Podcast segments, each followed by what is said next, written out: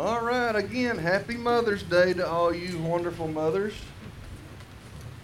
It truly is a blessing to have you and be a part of your life, and we do truly thank God for His gift to us of you.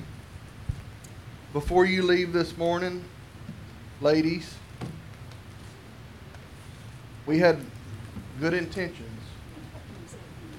but Mother's Day crept up on us very fast, like. So, I have a small offering in honor of you. So please come get you a flower, La- ladies. Come get you a flower before you leave. Of course, I have to have a picture. So, oh, Janet said George made all these cupcakes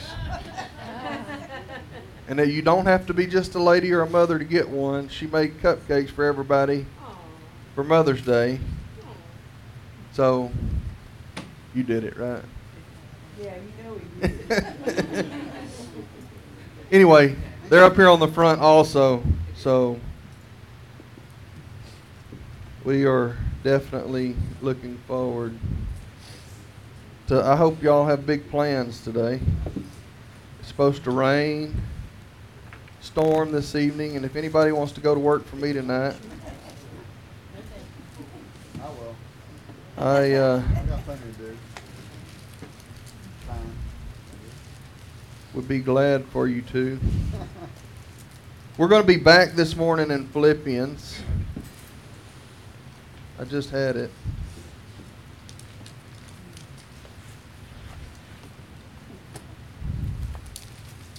Chapter 3. And I want to read this morning, I want to focus this morning on verses 12 through 16 verses 12 through 16. But first, let's go to the Lord in prayer. Heavenly Father, we come to you this morning as we celebrate Mother's Day. And Lord, we truly give you the honor and praise for the mothers that you've given us, for the godly women that you've placed in our lives and in our church. Lord, we thank you for that blessing and that gift. Lord, may they be celebrated today at home and in their families and May they truly be lifted up as the gift that you've been you've, you've given us in them. We just thank you and praise you, Lord. We just ask that you continue to work in those that are can't be here in their circumstances. Lord, draw near to them. Lord, we exalt you. And we praise you this morning. And we thank you for the, the words in the scriptures that we're going to seek out and, and study this morning. We ask that you just plant a seed in our heart, Lord, and, and open our eyes that we may see and our ears that we may hear what you have to say to us this morning. These things I ask in Jesus' name. Amen. All right, Philippians chapter 3. And I'm going to start in 12. Like I say, we're going to go through 12 through 16. Okay? Not that I have already attained or am already perfected, but I press on that I may lay hold of that for which Christ Jesus has also laid hold of me. Brethren, I do not count myself to have apprehended, but one thing I do, forgetting those things which that are behind, and reaching forward to those things which are ahead. I press for, I press toward the goal for the prize of the upward call of God in Christ Jesus. Therefore, let us, as many as are mature, have this mind, and if in anything you think otherwise, God will reveal even this to you. Nevertheless, to the degree that we have already attained, let us walk by the same rule. Let us be of the same mind. Now, this morning we're looking at Paul, and he's we're going to compare, or Paul is using a comparison to an athlete. Okay, back then it was I don't know if it was running a foot race. You know, he he's accustomed to the to the athletics of Rome. I don't. It may have been chariot races. It may have been a foot race. But Paul is co- comparing hi- himself and and where he's at right here as an to, an to an athlete. Okay? And you know, our Christian walk really is a race. Sometimes, well, it's more of a marathon than a sprint, right? But when we compare our Christian walk alongside a race, it really, really makes sense. It really is eye opening at how close and parallel the two are. Uh, Paul is giving his spiritual biography here his past, his present, and the future in this, in this chapter. In this section, we see Paul the athlete and his spiritual vigor. You know, I was thinking about my spiritual vigor. Sometimes it's not very vigor. Is it? Is yours? Don't you have slumps? And I think about a about a batter that, that you know that plays baseball. They have they, they have hitting slumps. Well, I'm gonna tell you something. I have Christian walk slumps sometimes. I, I, I, I can't hit the ball. I, I get out of whack, and, and I'm just in a kind of a funk. But God has made provisions to get us out of that. God has made a means for us to, to come up out of those slumps and, and, and be picked up and raised up and get back on track. Uh, he talks here about pressing forward toward the finish line of the Christian race. He is exercising his spiritual mind, what we've been talking about through this whole section. It is so important that, that we exercise our spiritual mind. It's not enough that we get up and come to church on Sunday and leave it here. It's not enough that you come listen to me bark for 45 minutes and walk away and do nothing with it. I'm not saying you should go home and and and and just all week study what I've talked about or or the points that I've made, but but have yourself a, a spiritual diet each week on the Word of God. That's how we renew our spiritual mind. He, he's looking at things on earth from God's point of view. And in order to look at things on earth from God's point of view, point of view, we must feed that spiritual mind. That's where we lose it. If you don't feed it, it doesn't grow. It, it doesn't stay at the forefront of your thoughts. I promise you this if, if you allow the things of this world to, to, to, if you feed on those things, they'll stay at the forefront of your mind. Amen? You don't even have to work at it, do you? But uh, truthfully, we got to work at this. Why? Because we're separated by from this this flesh is separated from God from the fall. That's why it's such a chore for us. Because everything about this old nature wants, wants to gravitate back toward the world and the things of this world. But, but he, is, he is looking at the things of this world from God's point of view. And as a result, he's not upset about the circumstances that he's in. That's how we learn to deal with the circumstances that we're in. When, when we can look at them through God's point of view, then we can have that joy that we've been talking about. Then, then we can see the things of God, the rewards of God, what He's doing in our life through those circumstances, and we can see them from His point of view. He's not worried about the things that are around Him, before Him, or behind Him, because He has the right viewpoint on it. Because we are children of God, we have a responsibility. Listen to this. We have a responsibility of running the race and achieving the goals that God has set forth for each and every one of us in our walk. Mm, yeah. Mm. Did you realize that each of us have a different set of goals that he's, he's set forth for us? Well, we have a responsibility to achieve those goals. That's why that, that's why he's redeemed us out and he set us he set us apart. Each believer is on a track. You and I all think about a, think about the track down at the school or wherever, any track on the Olympics. Each one of us are on a track. Each one of us have a different lane in which each one of us are going to run. Now, we've already talked that God's given each of us a different measure of grace. I think of that as speed. We all run at a different pace.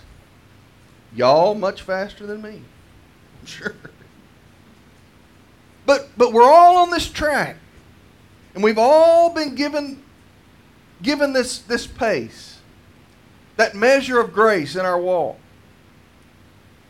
But the finish line is still at the same place for every one of us. But but but due to that measure of grace that he's placed on each of our life, we're going to be at different points in that track at different times. Aren't we? And you know what? If we achieve those points in that track in which God has set in those goals, it's perfect. It doesn't matter that, that Jerry got to the finish line before I did, or that his pace is much faster than mine. If I achieve those goals, those marks on the track in my race that God has set forth for me to, to, to hit, you know, you, you've seen you've seen marathon runners or whatever, and there'll be somebody standing at points in the track with a stopwatch. You ever seen that? And and before they run the race, they have said that hey, at one minute and thirty four seconds, I need to be at X spot. That's what I liken this to. God ha- has set out a plan for my life and my track. And if I am responsible and obedient to, to, to what He's laid out for me, in between each point, and I hit each mark, I've achieved those goals. So each one of us are running a race. So, but what do we want to do? We want to get caught up with how fast Chad is, or where Chad's at on his line. You know, he's done lapped me. That, that's how we want to compare to each other. And we forget that God has uniquely, uniquely and perfectly and sovereignly give us our own race to run. It doesn't matter what anybody else, but we, uh, this old nature wants to compare. This old nature wants to compare where everybody else is to where I'm at, instead of me just worrying about me and making sure that I'm at- obtaining and achieving the marks that God set for me. So very important. So very important. 1 Corinthians 3 11 through 15 says this. Hold on, did I? Yeah. 1 Corinthians uh, 3 11 through 15 says this. For no other foundation can anyone lay than that which is laid, which is Jesus Christ. Now, if anyone builds on this foundation with gold, silver, precious stones, wood, hay, straw, each one's work will become clear. For the day will declare it, because it will be revealed by fire, and the fire will test each one's work of what sort it is. If anyone's work which he has built on it endures, he will receive a reward. If anyone's work is burned, he will suffer loss, but he himself will be saved, yet so as through fire. God has set forth for each of us rewards if we achieve those goals. Rewards. And we're going to see here later on what happens if, if we don't achieve those awards. But but he has set in our walk, each one of us, milestones or marks that that we must strive and work to achieve. Okay? Now how do we work? You, preacher, you getting into works. Be patient. All right. The first point I want to make is about dissatisfaction. dissatisfaction. He says, Not as though have I already attained.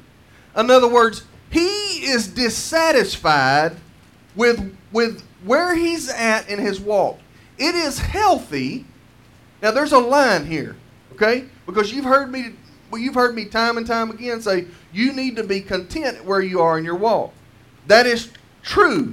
but it is healthy for us to be dissatisfied with our old nature and the things of the, the way we view and see this world as it pertains to our walk. Does that make sense? We should have a healthy dissatisfaction with this old man in order that we continue to make progress. Now, this, this, this, we can get off on a whole nother trail here. We're going, we're going to talk about it more later, but so I won't get into it. But the mature Christian honestly evaluates daily themselves and strives to get better. If, if we don't ever take account, like we talked about here a week or so ago, of ourselves, would we ever change? If we don't ever measure our attitudes of our life up against the Word of God, would we ever change, probably? I don't think so. So it's critical that, that to a certain extent we remain dissatisfied with where we're at in order that we, we are motivated and we push ourselves to, to seek more, feed more on God's Word, strive to, to have better attitudes, attitudes like Jesus, emulate Jesus and His walk. It's critical in order for us to, to, to progress. He was he was dissatisfied. Paul here is dissatisfied with where he's at, but he was completely satisfied with Jesus. There's a big difference. He was completely satisfied with, with Jesus. A sanctified dissatisfaction is the first essential in progress in the Christian in the Christian race. It, it avoids complacency. Have you ever gotten complacent in your walk? I have. Have you, have you ever had the thought, well, I'm just, I'm just where I am. I'm just going to maintain where I'm at until God returns or takes me home. It's the wrong attitude to have. I don't care if you're one or a hundred and one. We should have a healthy dissatisfaction with where we're at.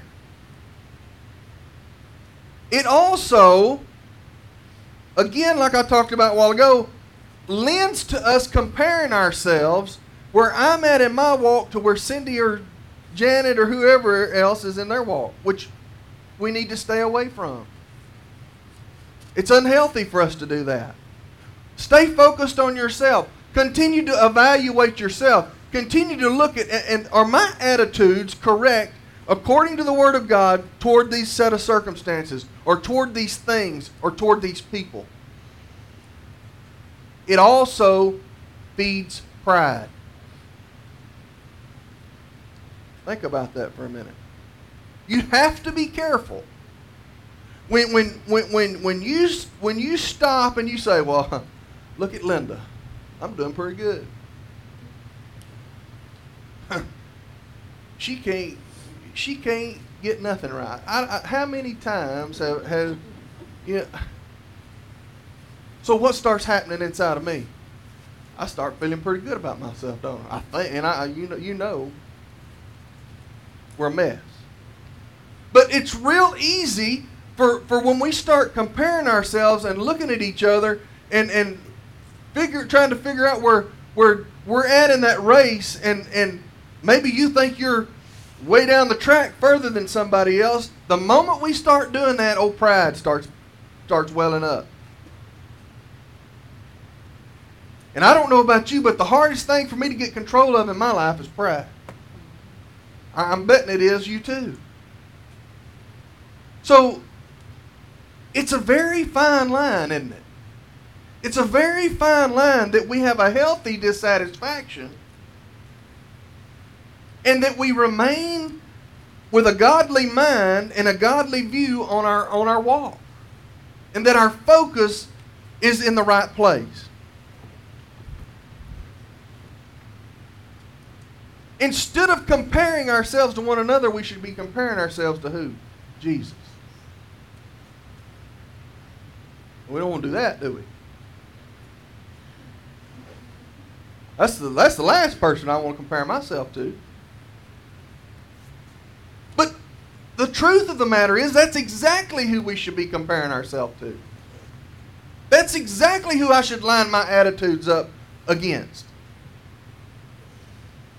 That's exactly who, who I should emulate and try to be like. Self evaluation, again, can be a dangerous thing. Number one, it can, we, it can make ourselves think that we're better than we are. Or it can make ourselves think we're worse than we are. There again is a very, very fine line. And I'm going to tell you something. In and of yourself, you, you, you'll get it wrong every time. But what we have to do again is take and line our attitudes and our, our motives and, and our walk up against Scripture. And be patient and listen for the Holy Spirit to guide us and direct us. Because He will. If we're listening. It may be while we're weed eating. Maybe while we're mowing. Maybe while we're planting flowers. But if, if, if we're intensely in tune to listening for the Holy, Holy Spirit, He will speak to us. He will guide us. He, he's promised to, hasn't He? He was given to us to live inside of us and speak to us.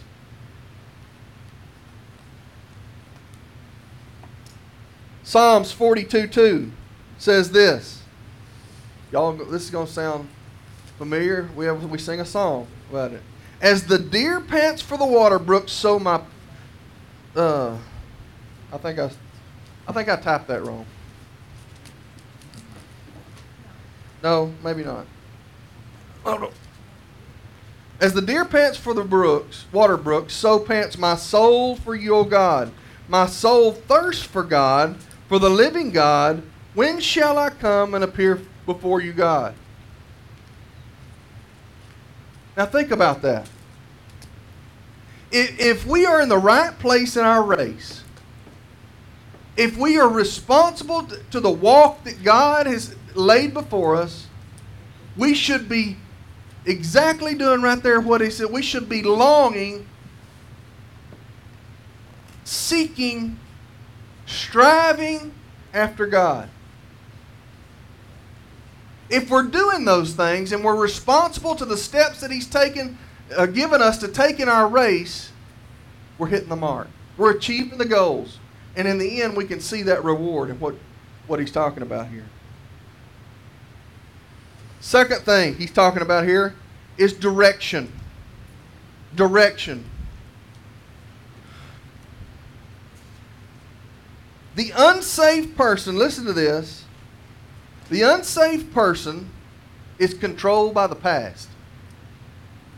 Now, let me ask you a question here. And don't raise your hand because I don't want to see. How many of you dwell on the past more than you, you do the future? I would, I would venture to guess, as like myself, a lot of us. Don't we to live in the past? Rehash the past? We shouldn't do that. We should be focused on the future, especially being a child of God. Because I don't know about you, maybe your past looks different than mine. Mine's ugly. Yours may look different than what mine looks, but my past is ugly. But I'll be doing something or, or thinking about something or maybe reading my Bible and I'll I'll think about an attitude or a mistake or, or where I've stumbled, and I'll get to dwelling on the past. And, and he tells us here, leave that alone. It's behind you. It's behind you. But it says the unsafe person is controlled by the past. The Christian who's running the race looks toward the future. He's looking for the next mark. He, he's open and, and willing to receive the, the direction of the Holy Spirit for his life to achieve the next mark. He doesn't hit the, the mark that he's just achieved and then quit. But instead, he's eager and, and hungry for that manna that leads him to the next mark on the track. The future. Psalm 40. At least the believer should be future oriented. At least. Forgetting those things which are behind, he said. Where did what did he say? Uh, I press forward the goal for the prize, the upward call of God in Christ Jesus. Therefore, let us, as many as are mature, have this mind. In other words, he's saying here, to be a mature Christian, you can't live in the past. But instead, we got to be looking to the future. He says, And their sins and iniquities I will remember no more in Hebrews 10 17. Says, Then he adds, Their sins and their lawless deeds I will remember no more. Forgetting those things which are behind means that we break the power of the past by living for the future. You, do you understand that the things of your past are like chains and weights in your life? Have you ever been weighted down by those things? I have. Let them go. If you've been re- if you if you've repented of them and been forgiven of them, God's not holding them against you. It's just you. It's just you. Quit dwelling on the past and start looking to the future. The future is much brighter. I promise. You say, well, look around in this old world. I'm not talking about this world. I'm talking about the things to come eternally. That's the future that I'm, I, I'm focused on. That's, that's the things that matter to me. This down here is a lost cause. This down here is a lost cause. I'm dwelling on Beulah land, not, not here. Get focused on the future. Let the old chains and weights of your past go. Break them loose because they're holding you back. They're weighting you down.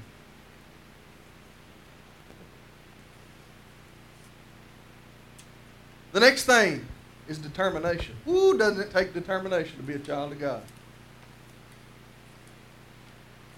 I lack it. I don't know about you, but I lack determination. There's so many times, especially when it comes to dealing with people that we've already talked about, that I would just like to go crawl in a corner and be a hermit.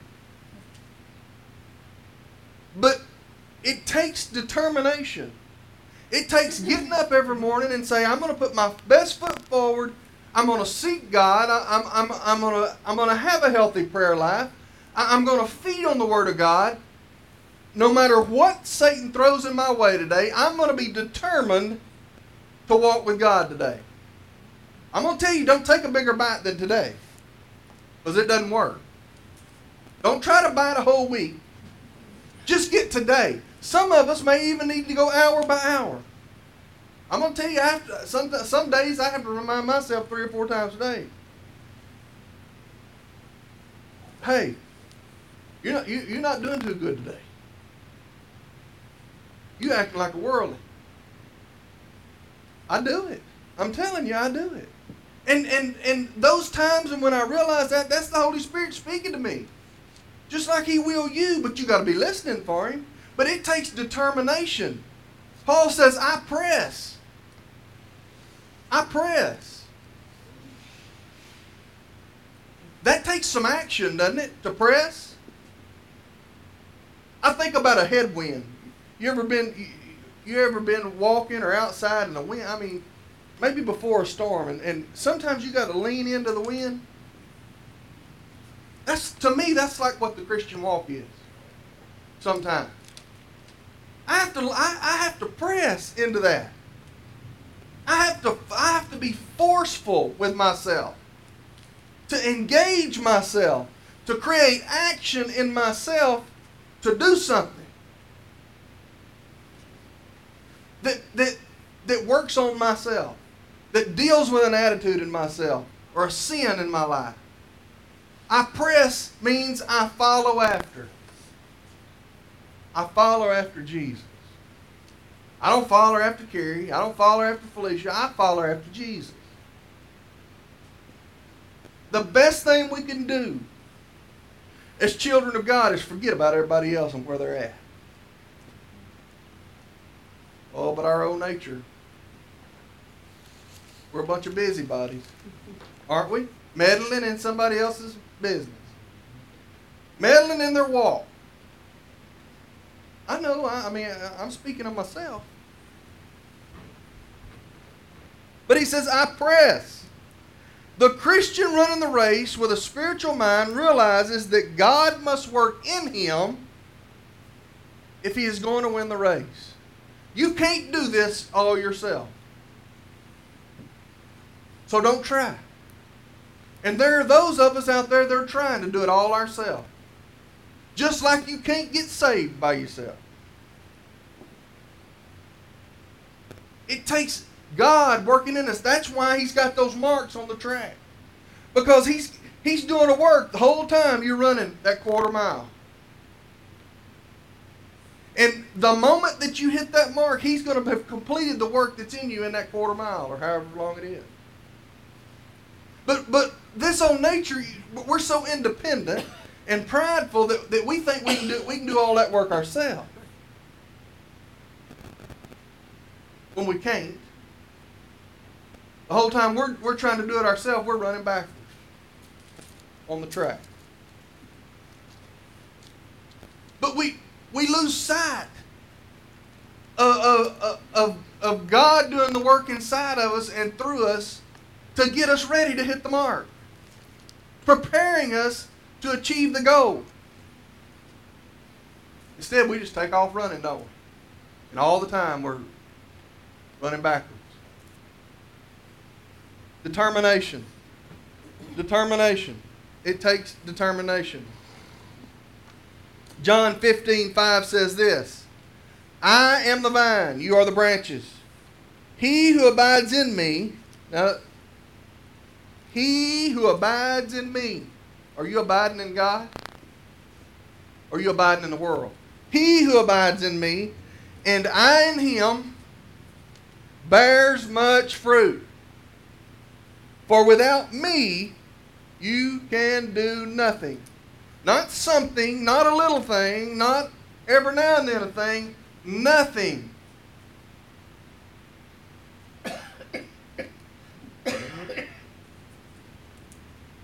He who abides in me. We fail right there, don't we? Abides means stays. Doesn't mean come visit. Abides you stay inside that place. And if you abide in Him, guess what? He's going to abide in you. Oh, what a lovely relationship. And then you can produce the fruit that gets you to the mark on the track. But until you have that lovely relationship where he, he abides in you and you abide in him, you're running against the headwind. Because the fruit's not going to be pr- produced in your spiritual life to achieve the goal that's been set forth on the track.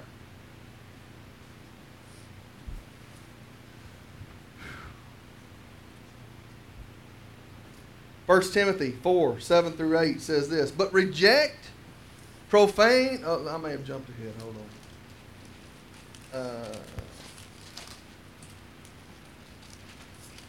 no, I didn't. Don't think. First Timothy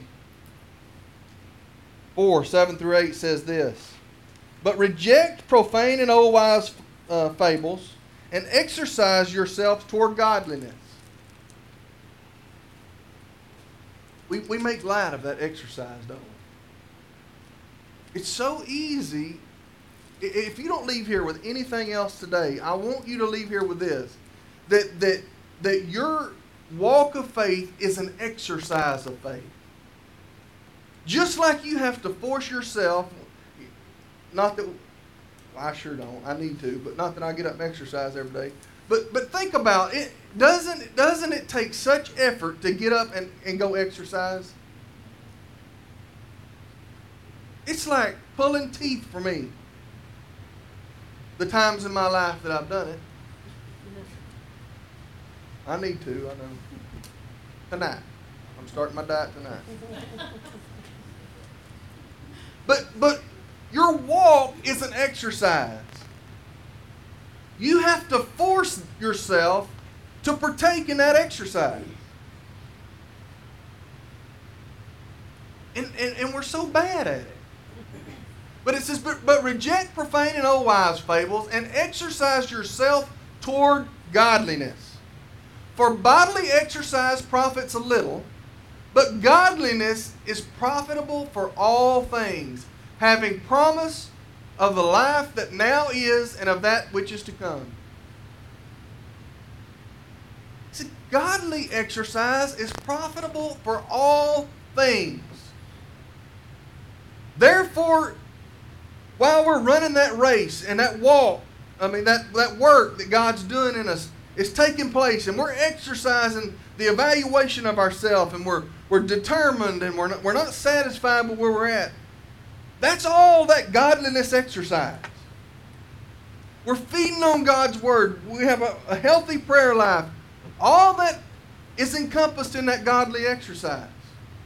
But we have to force ourselves to exercise that way.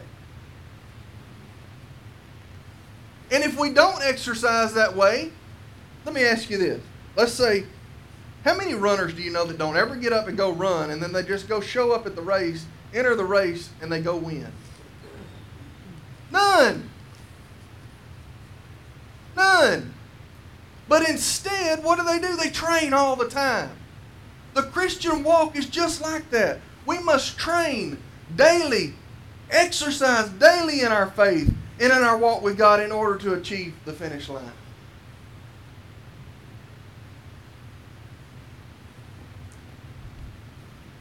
See, I'm exercising. The last one is discipline. Discipline. It takes discipline. I don't know how about you, but I'm not a very disciplined person. I'm not a, I, I'm, I'm not a disciplined father. I'm not a disciplined employee. I'm not a disciplined husband. And I'm sure poor at being a disciplined Christian.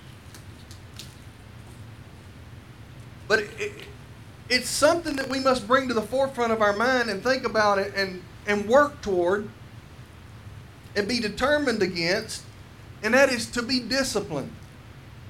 It, it is so important that, you know, I like to think of routines, and, and I'm very unorganized. My wife will tell you.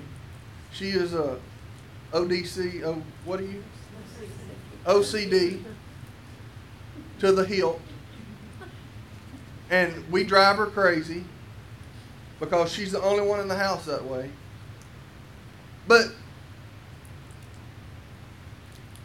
when you think about someone like that, they're very disciplined because everything goes in a certain spot. Everything has its place. Everything has an order. They love routines. And the disciplined Christian should have a routine. I'm not saying you have to. But in order for me to, to be disciplined in my in my walk, I have to I have to set marks and timelines and, and specific instances where I'm going to feed on God's word. I'm going I'm to have prayer. I, I'm going to do this. I'm going to do that. We must, in, in the same sense, have the discipline to, to, to be open and, and, and listening for the Holy Spirit to, to be dwelling and, and talking and speaking with us so that when the about the time that we get ready to make a mistake, we hear his voice. So so we hear that correctiveness that he can bring to us. And we don't get out of line. Be disciplined to listen for the Holy Spirit. Be disciplined to seek him. Be disciplined to, to enter into a daily relationship where we just meditate on Him, where we just praise and worship Him. Discipline. It takes discipline to be a Christian. And with all the outside influences that we live in, it encourages us to be what? Undisciplined. Very undisciplined. Because there's all kinds of distractions being thrown at us, aren't there? All kinds of things to, to draw us away from that disciplined Christian lifestyle in which, in which we have a walk that we, that we should be our main focus. Now, there are things in this life that play, and in this world that we live in, and in your daily lives that are an essential to you thriving and being successful. But we still must remain disciplined in, in putting God and our relationship and our walk and our place in that race first. It can't be on the back burner. It's got to be the number one priority in our life. And if we're not disciplined, it won't be. It won't be the number one priority.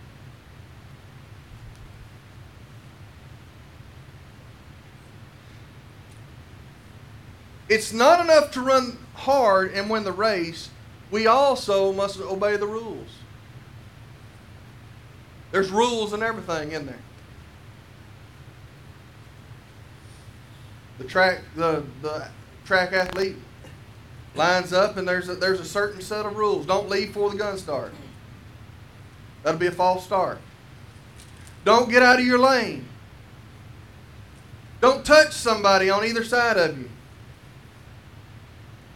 We too have rules in our walk and in our race that we must be in tune to and that what we, we must respect and achieve and honor in order for us to win our race. 2 Timothy 2 5 says, And also, if anyone competes in athletics, he is not crowned unless he uh, competes according to the rules. God has established us a, a set of rules, hasn't He? We must honor and obey those rules. Romans 14, 10 through 12 says this But why do you judge your brother? Or why do you show contempt for your brother? For we shall all stand before the judgment seat of Christ, for it is written, As I live, says the Lord, every knee shall bow to me, and every tongue shall confess to God. So then each of us shall give an account to himself to God. How many times you seen you seen somebody in a race and and they think they were fouled, whatever competition it may be, and and they plead to the judge. I think about that old guy that used to uh, be the tennis. Uh, Every time you saw him on TV, he was screaming at the judge. Who? John McEnroe. It didn't matter if he was winning or what. There was something the judge was always. There was always something he had to plead with the judge or argue with the judge about. Same thing goes on in basketball or football. God is our judge. God is the one that makes the rules. We all are going to have to give an account before the righteous judge of whether we followed his rules. Whether we did what he laid out for us to do. And I'm going to promise you this you're not going to be like John McEnroe and be able to argue with him. It's going to be done. Same thing apply. We want to sit around and judge everybody else in their walk, don't we?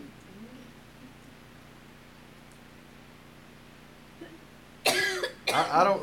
I, I don't. He didn't tattoo on me anywhere, judge. In fact, he tells me not to judge, doesn't he? But we fall into that trap, don't we? But each and every one of us are going to give an account to the one righteous judge. And it says that everyone is going to bow and confess that what? He's Lord. End of story. The one and only judge.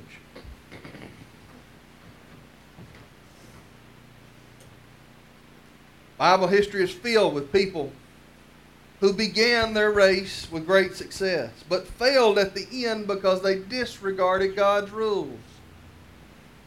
Here's the thing they didn't lose their salvation, they just lost their reward.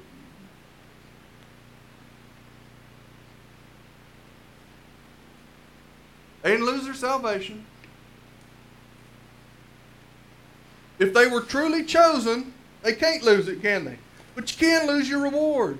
It's critically important that we honor and follow God's rules. The, the, the laws and rules that He set out for us in this life. Be obedient. Because there's great rewards. Each of us have a different reward in heaven. Each of us have a different reward waiting on us in heaven. But if we're not obedient and follow the rules, we can lose that reward. It's not worth it.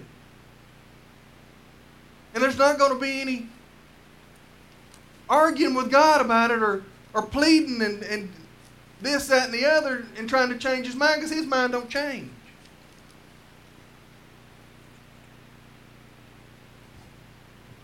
1 Corinthians 3.15 says that very thing we read earlier at the very bottom. It says, If anyone's work is burned, he will suffer loss, reward. But he himself will be saved, yet so as through fire. In other words, it, it's going to be a fiery trip. Going to be a lot of correction going on. Going to be a bumpy road. Not going to be a pleasant trip. But praise the Lord, you'll still get there. Praise the Lord, you'll still get there. But I, I urge you this morning to be obedient so that you don't lose your reward. Rewards like you and I can't even wrap our mind around. I don't know what they are. I don't even care because I know that anything eternal in heaven is, is, is greater than, than, than, than mind or mouth can put words to. we can't even begin to, to, to think in those realms. I want to achieve it. I want to, I want to end at the finish line. I want to hit the mark at, at the time that God has me appointed to hit it.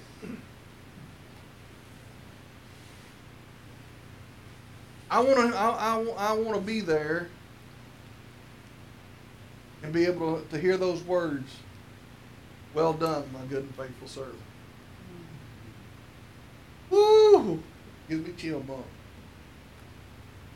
Gives me chill bump.